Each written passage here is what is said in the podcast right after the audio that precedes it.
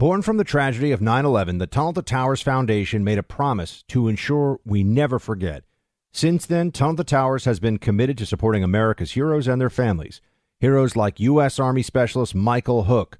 Hook was killed in Iraq when his helicopter was shot down. He enlisted in the military after graduating high school and left behind a pregnant fiancee who gave birth to a son that he would never meet. But thanks to the generosity of friends like you, Tunnel to Towers paid off the mortgage on his family's home relieving a financial burden and bringing stability.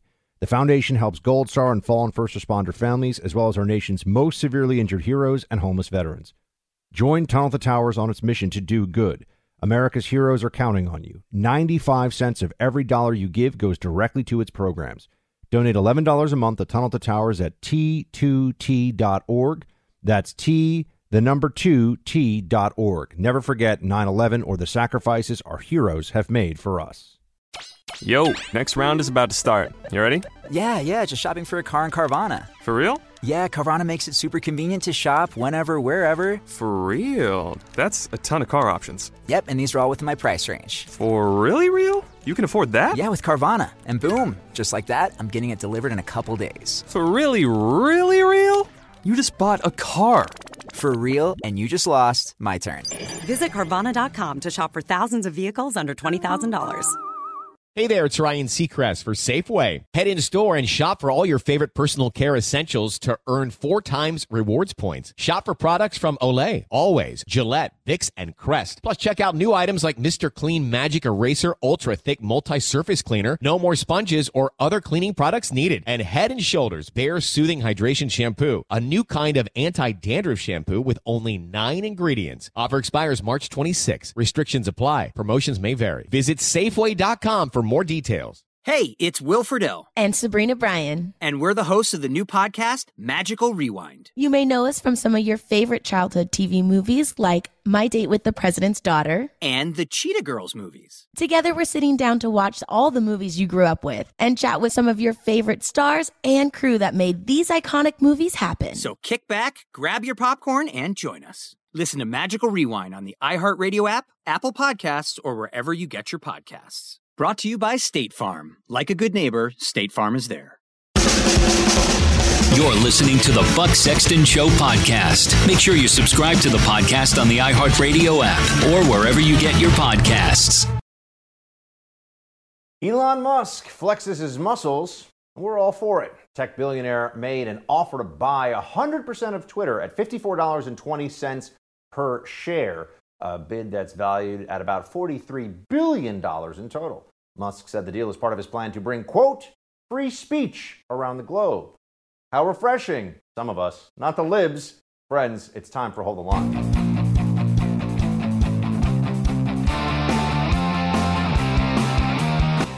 Welcome to Hold the Line. I'm Buck Sexton. In Elon, we trust, at least insofar as you care about the First Amendment and the future of free speech on the internet.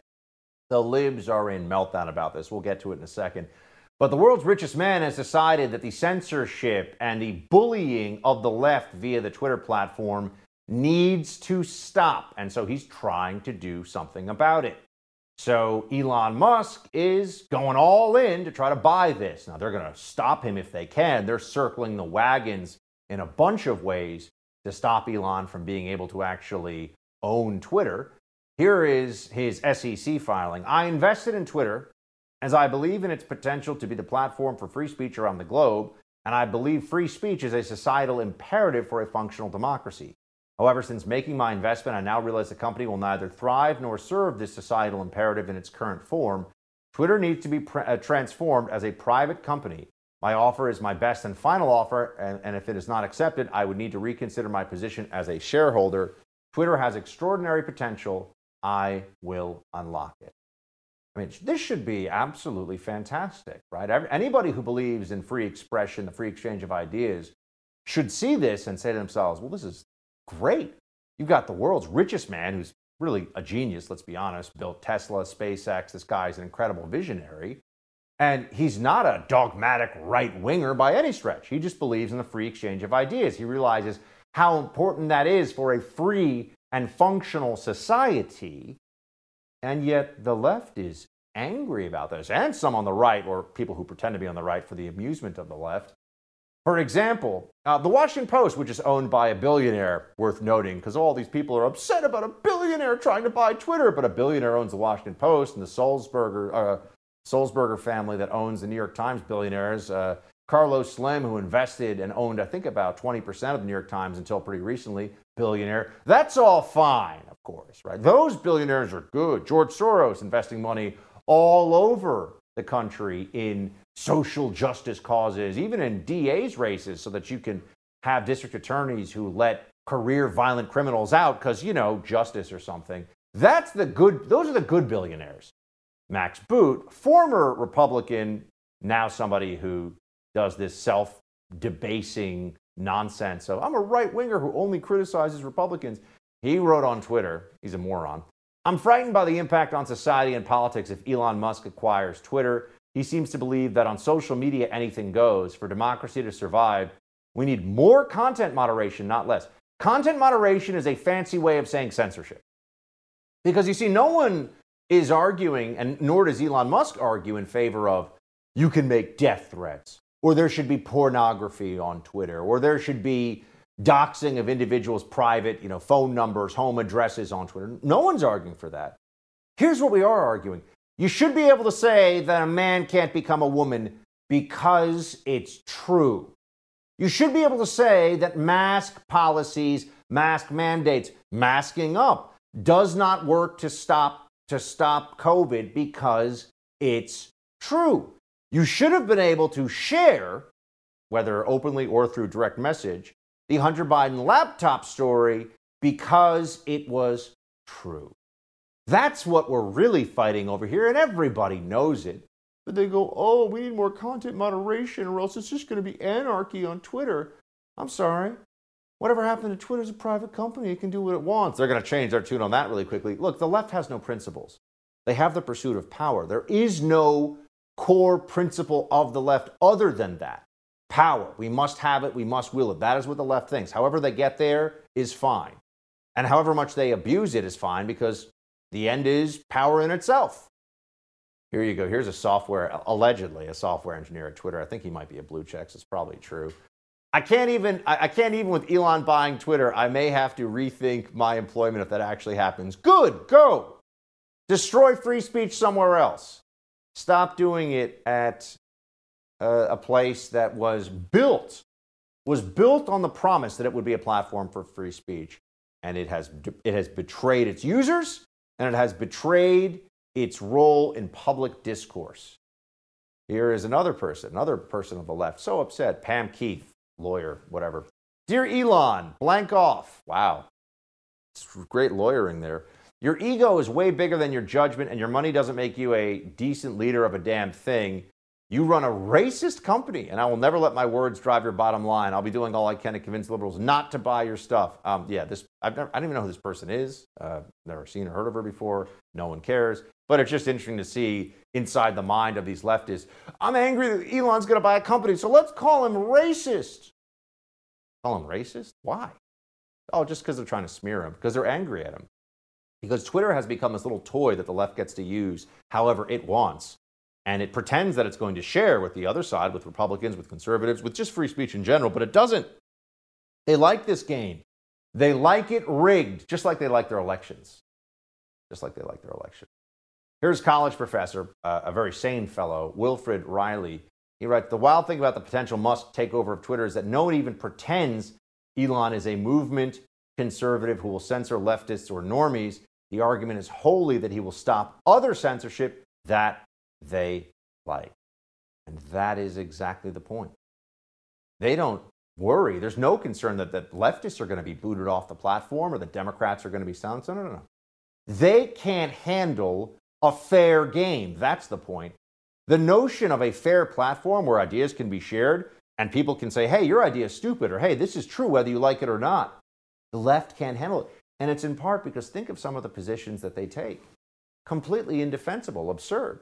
The Biden administration, for example, claims that it's a good idea to deal with inflation, just have the federal government spend 5 trillion more dollars. That's crazy, right? Well, how do the American people find out that it's crazy if when you start to make your case on Twitter, they shadow ban you, they throttle you?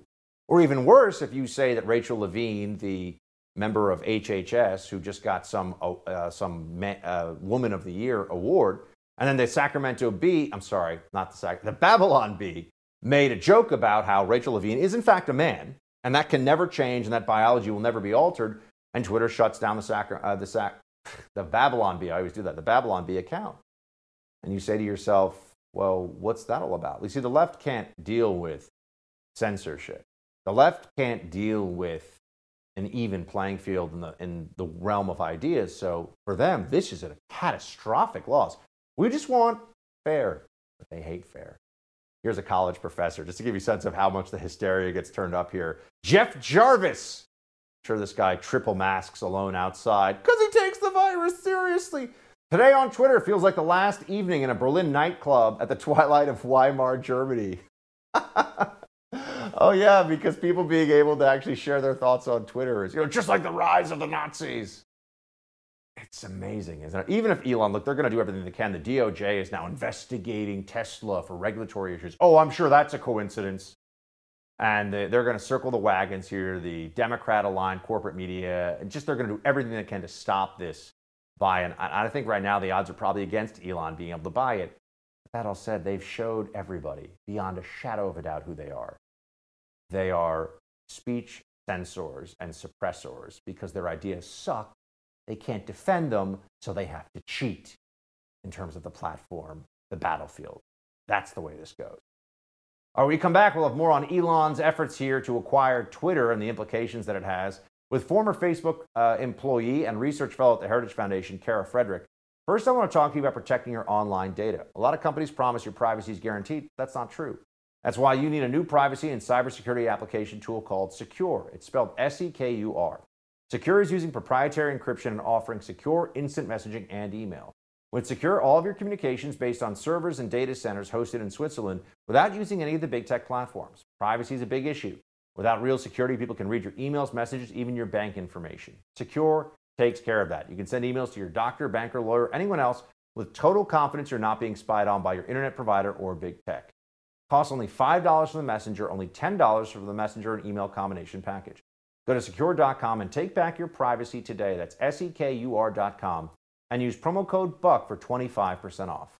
Former Facebook employee Kara Frederick joins to talk about social media platforms in a moment. There's a battle going on right now that may be the most important fight our country's had since the Revolutionary War. Once again, it's about our freedom. People like you and me are being canceled, our speech increasingly censored by big tech and corporate media. Can't let that happen. Time to fight back. Please stand with us and support The First TV. Be a part of our team dedicated to preserving the very essence of who we are free Americans. With Elon Musk potentially taking over Twitter, conservatives and free speech advocates can breathe a sigh of relief, but people across the aisle are starting to sweat. For years, Twitter has been a rigged game for the left, suppressing some ideas and accounts while elevating others this has led to a chilling effect on free speech, of course. Our next guest has called out Twitter and other big tech platforms for violating free speech principles and agreed it's time for aggressive reforms to ensure these tech giants are held accountable. Heritage, uh, Heritage Technology Research Fellow and former Facebook employee Kara Frederick is with us now. Kara, thanks so much. Of course. Thanks for having me. So, first off, I mean, there's the big question as to whether or not this will go through. Twitter seems like it's circling the wagons to fight this uh, buyout uh, or purchase effort by, by Elon Musk. But just give folks a sense of uh, what, what level of actual censorship, suppression, and maybe we could say algorithmic gamesmanship goes on at places like Twitter, Facebook, these massive platforms. Yeah, I think it's huge. And I think people can believe their lying eyes when they see what's being censored on Twitter ad nauseum. Uh, you have Representative Jim Banks saying a man is a man and a woman is a woman. You have the Babylon Bee most recently saying Rachel Levine is our man of the year. Now she identifies as a woman, so that's verboten. Uh, you have examples over and over again. I see that the predominant one is the Hunter Biden laptop. Twitter was the one who led the way in this regard. They even broke the links to that New York Post story on Hunter Biden's laptop within the direct messages of Twitter users. So even if you wanted access to the story on Twitter, you couldn't get it. And then there's various studies out that basically say, hey, social media companies censor, say, sitting Republican Congress members at a rate of 53 to 1 to Democratic Congress members. So this suppression goes on, and it's not just at the, the algorithmic level. Clearly, the hate speech algorithms didn't necessarily take down the recent New York shooter because he was of a different political persuasion than the leftist narrative would have you uh, propagate. So, so you can sort of see the studies, you can sort of see with your own eyes what's happening at a regular on a regular level at the algorithmic level, and then the content moderators making these individual decisions themselves. Once uh, some of that automation escalates to human review, it is pervasive across these platforms. There was a tweet from Elon just last month. Free speech is essential to a functioning democracy. Do you believe Twitter rigorously adheres to this principle? He put out a poll here. 70% said no. Now, you could say, well, this isn't scientific, it's a skewed poll, whatever the case may be. But I just have to wonder how could anyone think that Twitter is actually even trying to be a free speech pl- platform? Put aside all the obvious violations of that principle, like the suppression of the Hunter Biden laptop, and you can't say things about masks, you can't even share studies about masks, all, all these different things that are out there.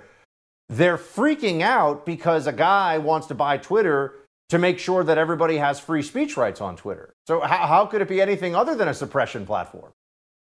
Exactly. This exposes the lie. Uh, remember when Twitter was first created and they said they wanted to be the free speech wing of the free speech party? Uh, we clearly know that it's gone all downhill from there. We, the biggest problem, though, I think here is that the fact that we have to choose between billionaires, uh, say Jeff Bezos and the Washington Post, Elon Musk, who believes that free speech is a societal imperative, but the fact that we have to choose between them, that's an admission of where we are when it comes to free speech in our society today. Because it's about who controls the discourse. Right now, I can tell you, it ain't the people and are we a republic allowed to govern ourselves or not? Or are we going to keep subjecting ourselves to these bottlenecks that really cut into this culture of free speech, engender self censorship, chill open discourse? I mean, this has political effects, but also cultural effects that hit at our very core of who we are, fundamentally, our rights as American, the freedom to speak freely and the disposition to do so without material impacts. This, this means everything. And I think Elon, he recognizes this and he he's trying to change it, but we shouldn't have to rely on a handful of billionaires to actually do that, or even just one in this case. I'm just wondering, how does the machinery of censorship and you know algorithmic games to put forward some ideas and individuals to elevate them to suppress others? How does that stuff work? I mean, is, is I mean, you worked at Facebook. Does Facebook essentially have a room full of people whose job it is is to do that, and they just get to make choices, and no one ever, you know, there's no oversight? How does it work? You know, they have a, a, couple rooms full of people to do this. And it works in a few different ways. You have your automated component. So that's automate everything that you can. This is the, the actual AI that does the work of parsing through the data. They look for specific keywords. Uh, they code in uh, and they, they change and they tweak and they refine the algorithms. They use internal tools to do this as well. So there's a machine level that goes into this as well. Sometimes you have that uh, the machine flags some of these issues and they escalate it to a different queue, which is a human looking at it. So human review. So there's sort of a combination of both. There's a lot of boasting that their algorithms pick up some of what they're calling hate speech, what they program as hate speech and whatnot. But humans do, if this uh, case could stand to be a public relations fire, then humans do tend to get their eyes on some of this content. Uh, not in a lot of ways. Uh, usually upwards of 90% of, say, genuine terrorist content is caught by machines first. But there's a combination combination of the two and content moderators a lot of you know they have tens of thousands, at least at Facebook, who comb through some of this content with human eyes. And, you know, they make decisions as well. Sometimes it's escalated to as high as the C suite, and they make decisions as then too. But it's a, you know, we almost will never know as well, especially as they tweak and create those internal tools to do this too. So effectively, it's a black box. We need more transparency if we're going to think about the impacts of these content moderation practices. They're very upset about the prospect of free speech over at CNN, uh, Kara, which is fascinating because CNN is allegedly, I mean, it's not, but allegedly a journalism organization. Here's uh, Brian Stelter over there talking about the Musk bid. Twitter's now in a very public fight with its biggest shareholder, who is also the richest man in the world, who of course is, you know, the, invested in Tesla and so many other companies, and he wants to be invested more in Twitter. He says he wants to pay $54.20 a share to buy up the rest of Twitter that he doesn't have. Of course, 5420, that's 420, that's a code for marijuana uh, you know, which he very much enjoys. So is this all a troll or is this very real? Well, it's real enough that he filed with the SEC. It's real enough that he's saying this is my best and final offer. It's real enough that investors are now wondering what's going to happen if he pulls out and sells all the shares he already has. It's a huge problem for Twitter right now. It's a huge problem for Twitter. The richest man in the world wants to pay above the market price by what, 20 or 30 percent roughly making everybody who's a Twitter stockholder, making everybody at the company who owns stock in the company richer. He's the richest guy on the planet, and a company doesn't want him to buy them because he says he's going to do what they promised to do in the beginning of Twitter, which is free speech. Kara, something doesn't add up here. That is how far we've fallen. And you look at uh, some of the editorials in the Washington Post owned by Jeff Bezos, another one of the richest men in the entire world. Nobody from the left freaks out about that. I didn't hear their clamoring when he bought the post whatsoever. So, in my mind, the left has an entirely different conception of what free speech actually means in America. If the people that they like are saying things, that's okay. But if the people that they don't like are actually speaking, that's not allowed. I mean, this is, it, it, there's nothing more obvious. I think this has exposed them for, for who they truly are and what they truly think. Kara, thanks for the expertise. Good to see you. Appreciate it, Bud. Residents of China's largest city, Shanghai, remain locked down this evening despite the fact that brutal public health measures aren't working. What exactly is the Chinese Communist Party trying to achieve here? Independent journalist Jordan Schachtel has some theories. He'll join us next. Let's talk about protecting your most valuable asset, your home. Look, I'm skeptical. So when I started hearing about home title theft, I figured, how is that even possible? Some cyber thief forges your signature on a quit claim deed and acts like they're the new owner of your home, takes out loans against a home that they pretend to own? Yeah, that's actually how it goes. The FBI, FBI says this crime is growing rapidly. That's why you need Home Title Lock. Home Title Lock has earned my trust. They put a virtual barrier around your home's title, and the instant anyone's messing with it, they shut it down. Look, here's what you got to do go to HometitleLock.com and read the testimonials from FBI agents and government officials about how easy this crime is, how rampant this crime is. Number two, register your home address to see if you're already a victim and don't even know it. When you protect your home, tell them Buck Sexton sent you to get the listener discount. HomeTitleLock.com. Again, that's HomeTitleLock.com. Jordan Schachtel stops by in a moment.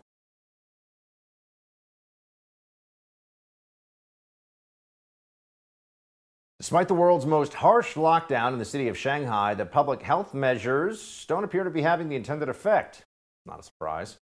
According to a report from Reuters, China's financial hub Shanghai reported over 27,000 coronavirus cases on Thursday, a new high. This comes a day after President Xi Jinping said the country must continue with its strict dynamic COVID clearance policy and pandemic control measures.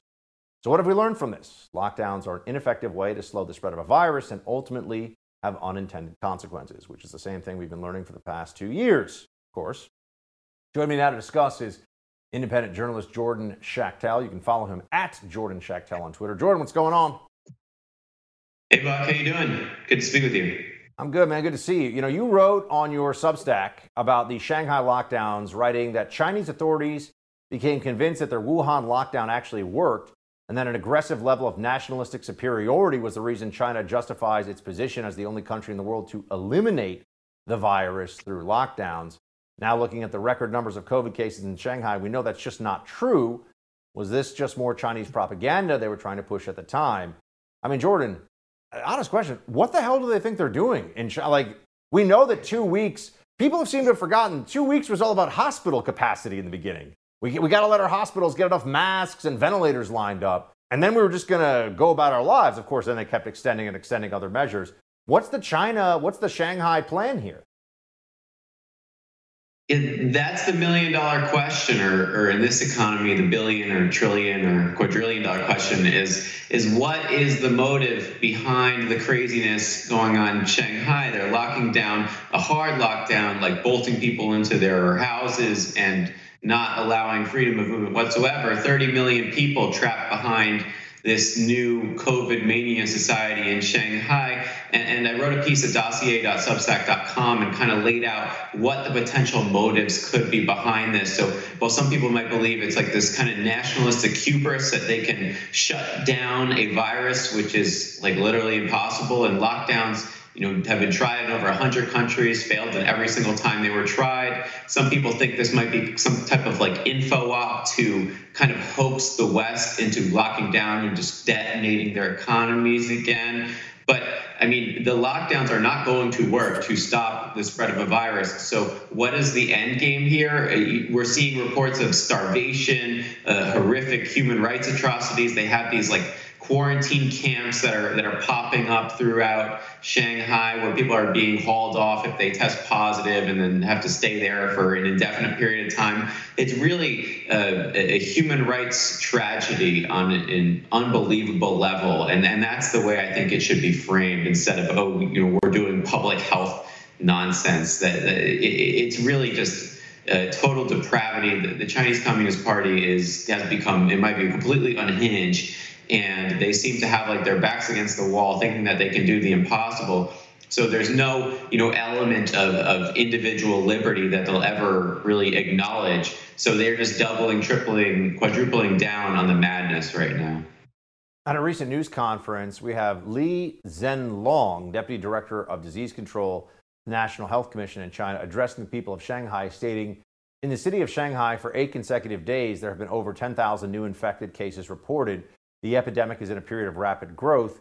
Community transmission has not been effectively contained and spilled over into multiple provinces and cities.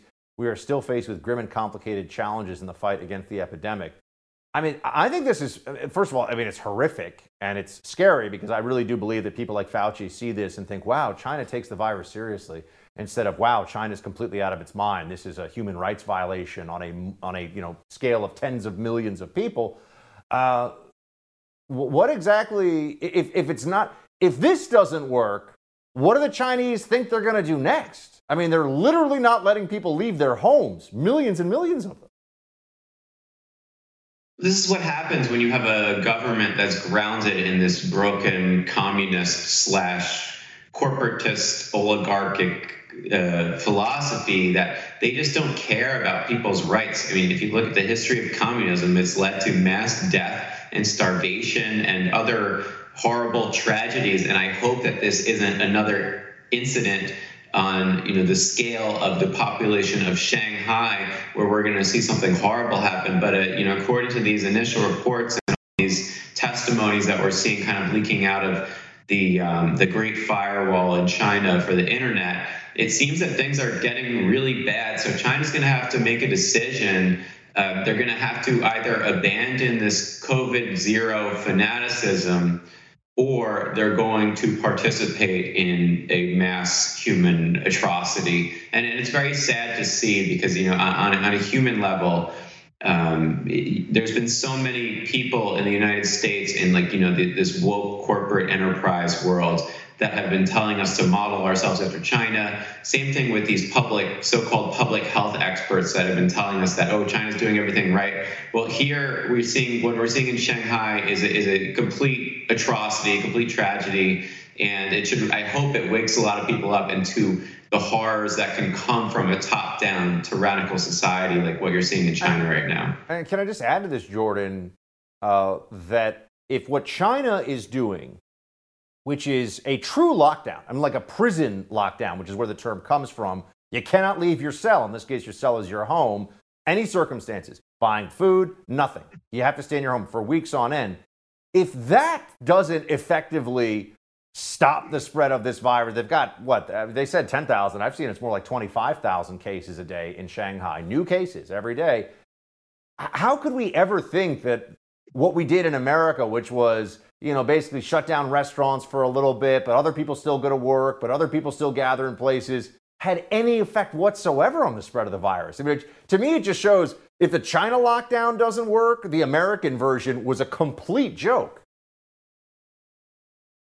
Yeah, that, that's the thing is that what worries me is that, you know, they're going full Pyongyang style here. And if they manipulate the numbers again, like they did the last time, they'll essentially their message to the West, like what we saw in Wuhan, was like, oh, the lockdowns work, and if you guys can't do it as well as us, you know, that's because China's superior to you. So I hope people don't get baited into another type of like info op situation where China manipulates its numbers, claims to have zero cases, even though we know that's basically impossible. They've been claiming that for two years that they've had no COVID cases. So I think that's the big worry is that people like Fauci and the public health establishment are going to attempt something like this, maybe not on the craziness, uh, the level that they're at in Shanghai, but I think they're certainly going to try to attempt something like that. So people have to be uh, keep an eye out and be very skeptical about China's numbers. I hope they end the lockdowns, and I don't care what type of propaganda they use to end them, but we should not, absolutely not adopt this insanity.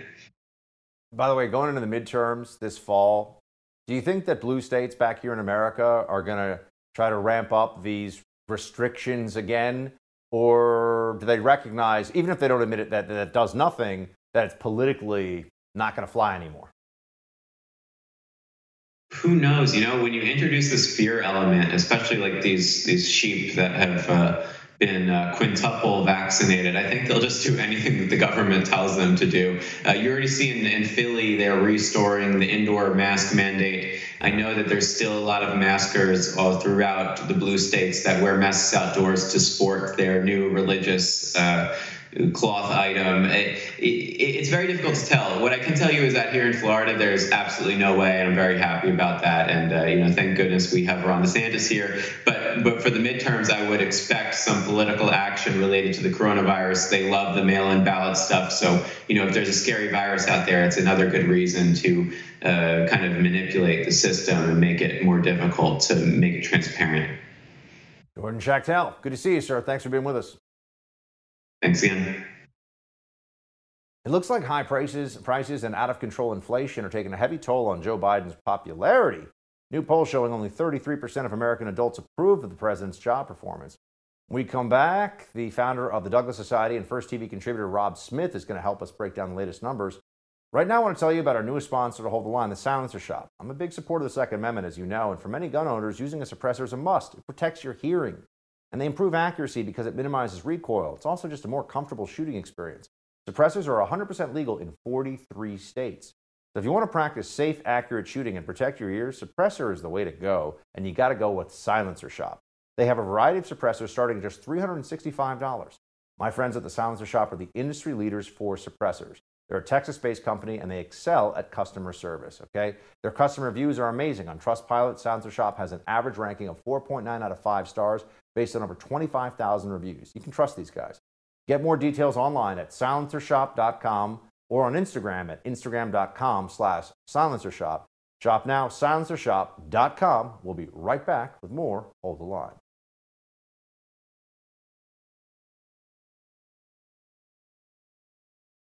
It looks like high inflation and the rising cost of goods is catching up to President Joe Biden.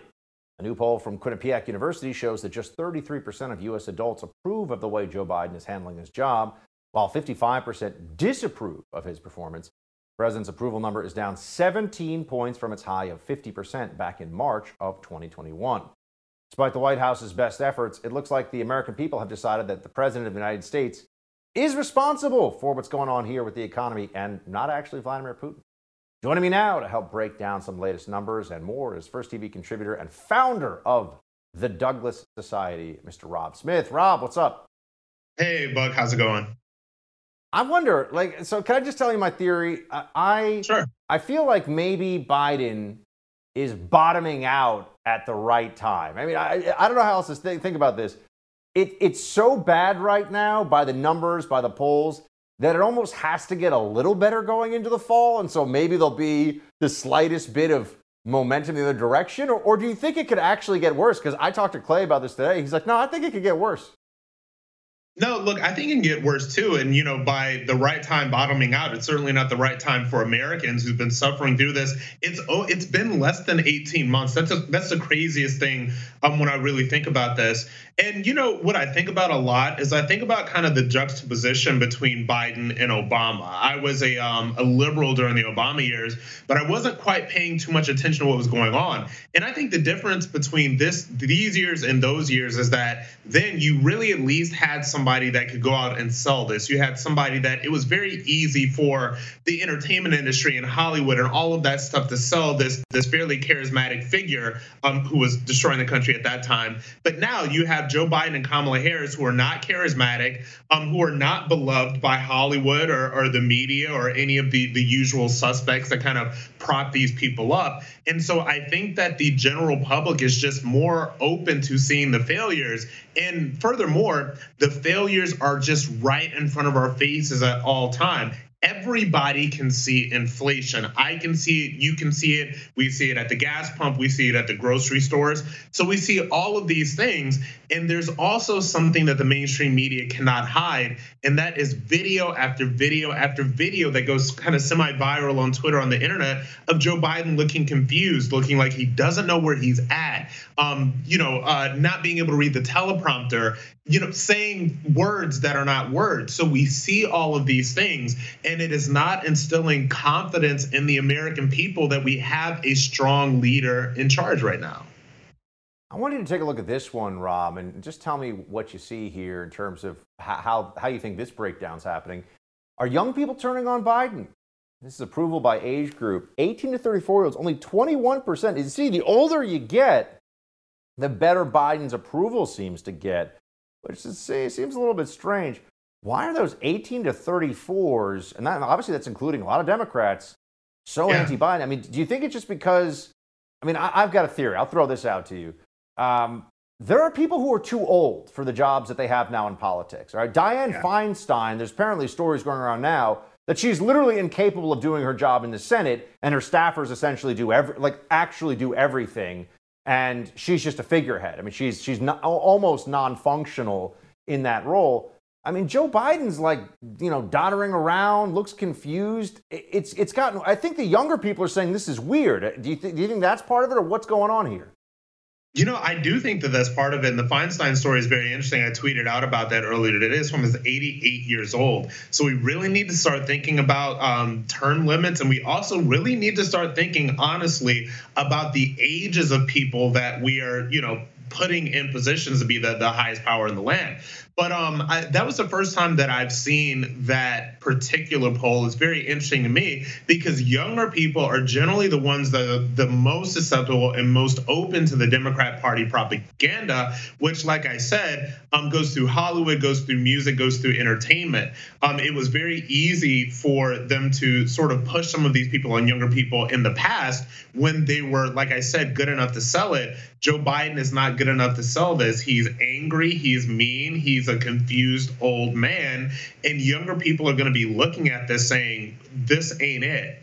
And also, even though these younger people aren't as affected by the economy and inflation and gas prices as the older cohorts in that poll, they still see some of these things. And I think that for some of those younger people as well, um, the progressives are complaining a lot about Biden that he did not follow through on promises when it comes to things like student loan debt forgiveness um, and, and, climate issues and, and all of that stuff. Now, those are things that younger people, Democrats and progressives especially, believe in. Um, and they are seeing Joe Biden as not following through on these things. So that may have something to do with some of these lower approval rates uh, among that cohort. Another really interesting data set from within this Quinnipiac poll, Rob, was Biden doing worst among Hispanics. Uh, his mm-hmm. support among white uh, white people was 31%, black people 63%, Hispanics 26%. What do you think's driving that? Okay, so here's the thing. Uh, Democrats and the left have this idea that every Latino voter, every Hispanic voter, um, has a lot in common with these illegal immigrants that they're trying to push across the border and sell socialism to, right? That is a fundamental miscalculation. You want to talk to some Cubans in Miami about about socialism and communism, about how much they hate it, and so they're the Hispanic community is really rejecting these things. I think that what they're also rejecting is the wokeness. Now we talk a lot about how uh, woke the far left Democrats have gone in terms of African Americans with the BLM stuff and all of that. But when it comes to um, Hispanics and Latinos, they want to kind of redefine their language. They want to say Latinx and they want to say all of these things that are not ways in which Hispanic and Latino Americans speak outside of far left wing Latino activists on Twitter. So I think Hispanics are seeing these things. They're seeing this sort of fundamental betrayal of the values that they hold dear by the left, and it's really turning them away. Do I think that it's sending them into the arms of Republicans? Um, I'm not entirely sure that that's true, but I know that Democrats are really, really missing the boat on Hispanics right now, and there's a real opportunity for conservatives and Republicans to go to this community to speak to them like Americans, like human beings, and just put facts on the table instead of all of this woke far left pandering. Uh, they do not want to be called Latinx. Nobody says that. Rob, you know, there's another thing that they got that's a problem going into this uh, election cycle. Prices stuff, which, you know, there's a lot of spin you can do about things, right? Oh, no, the crime's not our fault. Oh, no, the border's secure. We're going to make it better. You know, we're great on foreign policy, whatever, right? The Democrat media is going to say what they're going to say. But when it comes to things like gasoline price, the price of a used car, the price of homes, up 48% on gasoline, 35% used cars. And once you get into things like chicken, hamburger meat, milk, you know, staples that people in the American diet get at the grocery store, all much more expensive. Tough to spin that one, Rob. I mean, I'm, I'm, are you seeing the red wave coming here, buddy? Because I don't want to get excited too soon, but I feel like off in the distance, there's this red wave gathering. You know, I do see it. And, you know, I always sort of, um, I don't want Republicans and, and, conservatives to get sort of like too cocky or too overconfident about this, but every single um, indicator that we're seeing indicates that there is going to be a red wave in Congress. But the question is, when we get this red wave in Congress and, and possibly take back the Senate, uh, are the people that we elect going to actually wield this power in ways that are going to make the lives of the average American any better? So that's the question. I hope we do take back the House and the Senate. But, you know, people like you and I and, and people that are out here, you know, commentators, et cetera, we really need to start holding our side's feet to the fire because I am old enough to remember when we had the White House, the Senate, and Congress and did absolutely nothing but pass a tax cut. I remember that too. Good point, Rob. Rob, thanks so much. Good to see you. Thanks, Buck. All right, coming up, Joy Behar once again has demonstrated, demonstrated uh, why The View is the dumbest show on television. We'll have that video for you coming up in quick hits. It's amazing. Stay with us.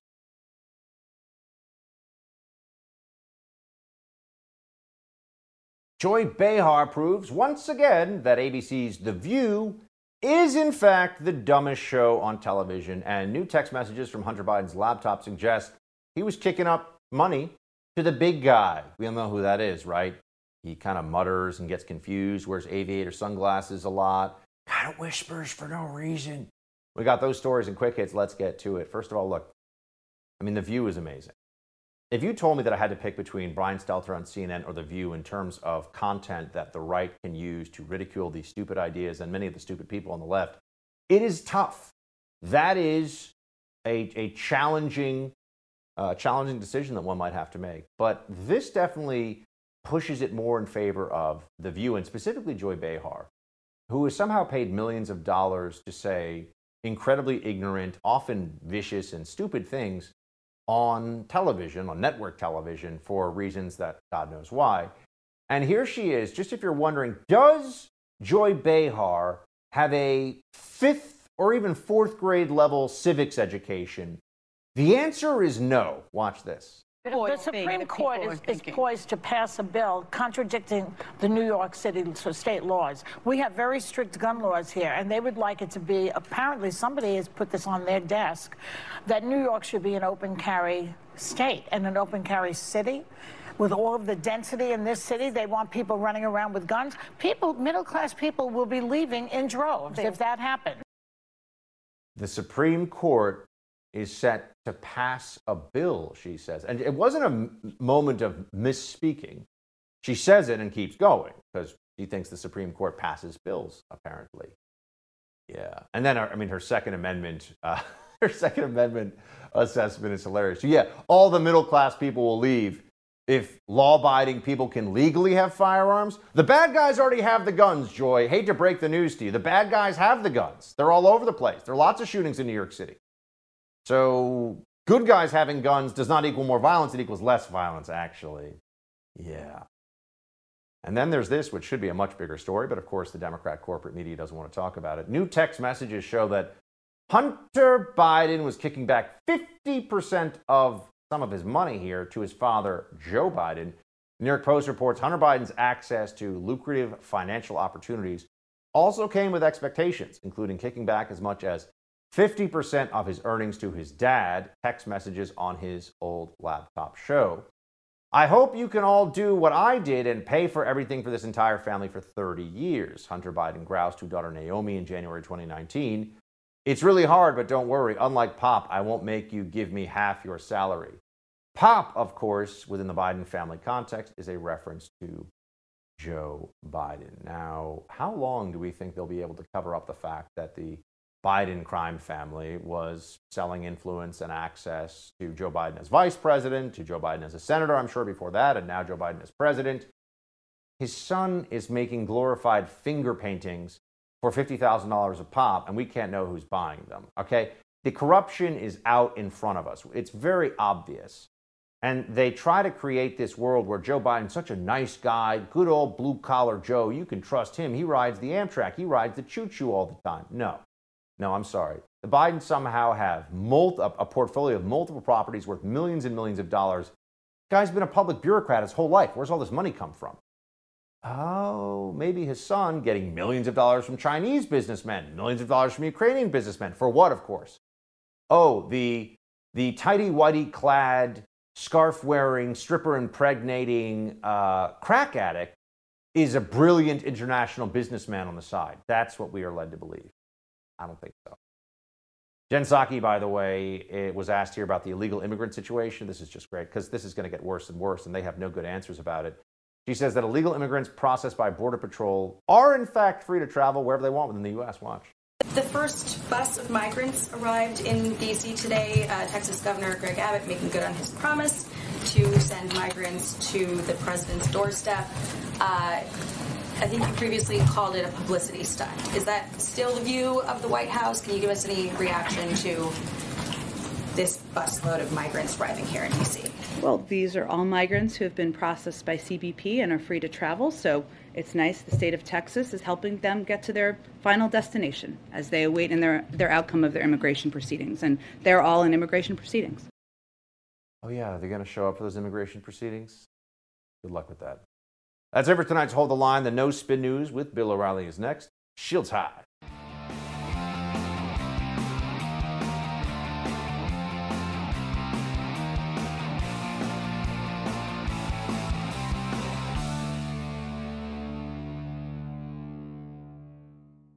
There's a battle going on right now that may be the most important fight our country's had since the Revolutionary War.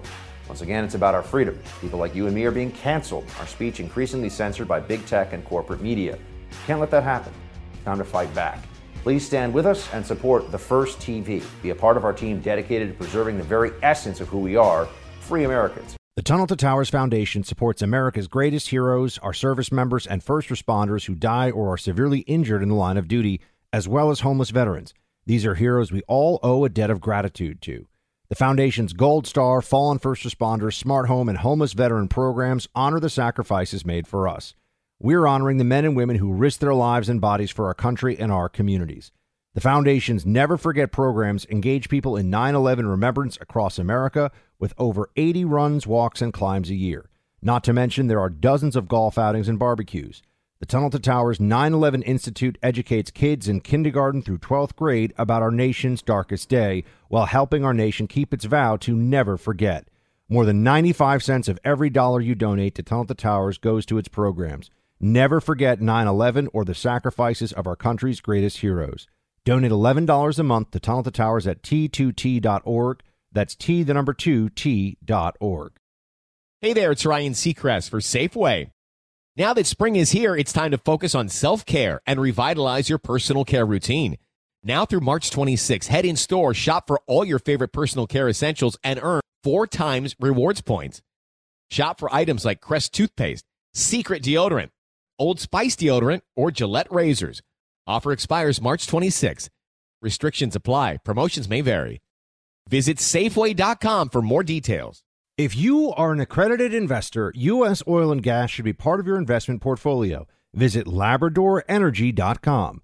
Beyond the possibility to invest in a sector that historically delivers sound returns, when you invest with Labrador Energy, you may be able to structure your investment to offset active or passive income.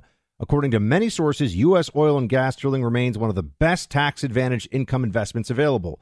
Visit LabradorEnergy.com. You may be able to reduce your tax liability while investing in a sector that has historically delivered sound returns. Learn more at LabradorEnergy.com today. Offer for accredited investors only. Past performance is no indication of future results. Investing involves risk. Consult your legal, tax, and financial advisors and read the prospectus before making any investment decisions. Visit LabradorEnergy.com for the prospectus and more information.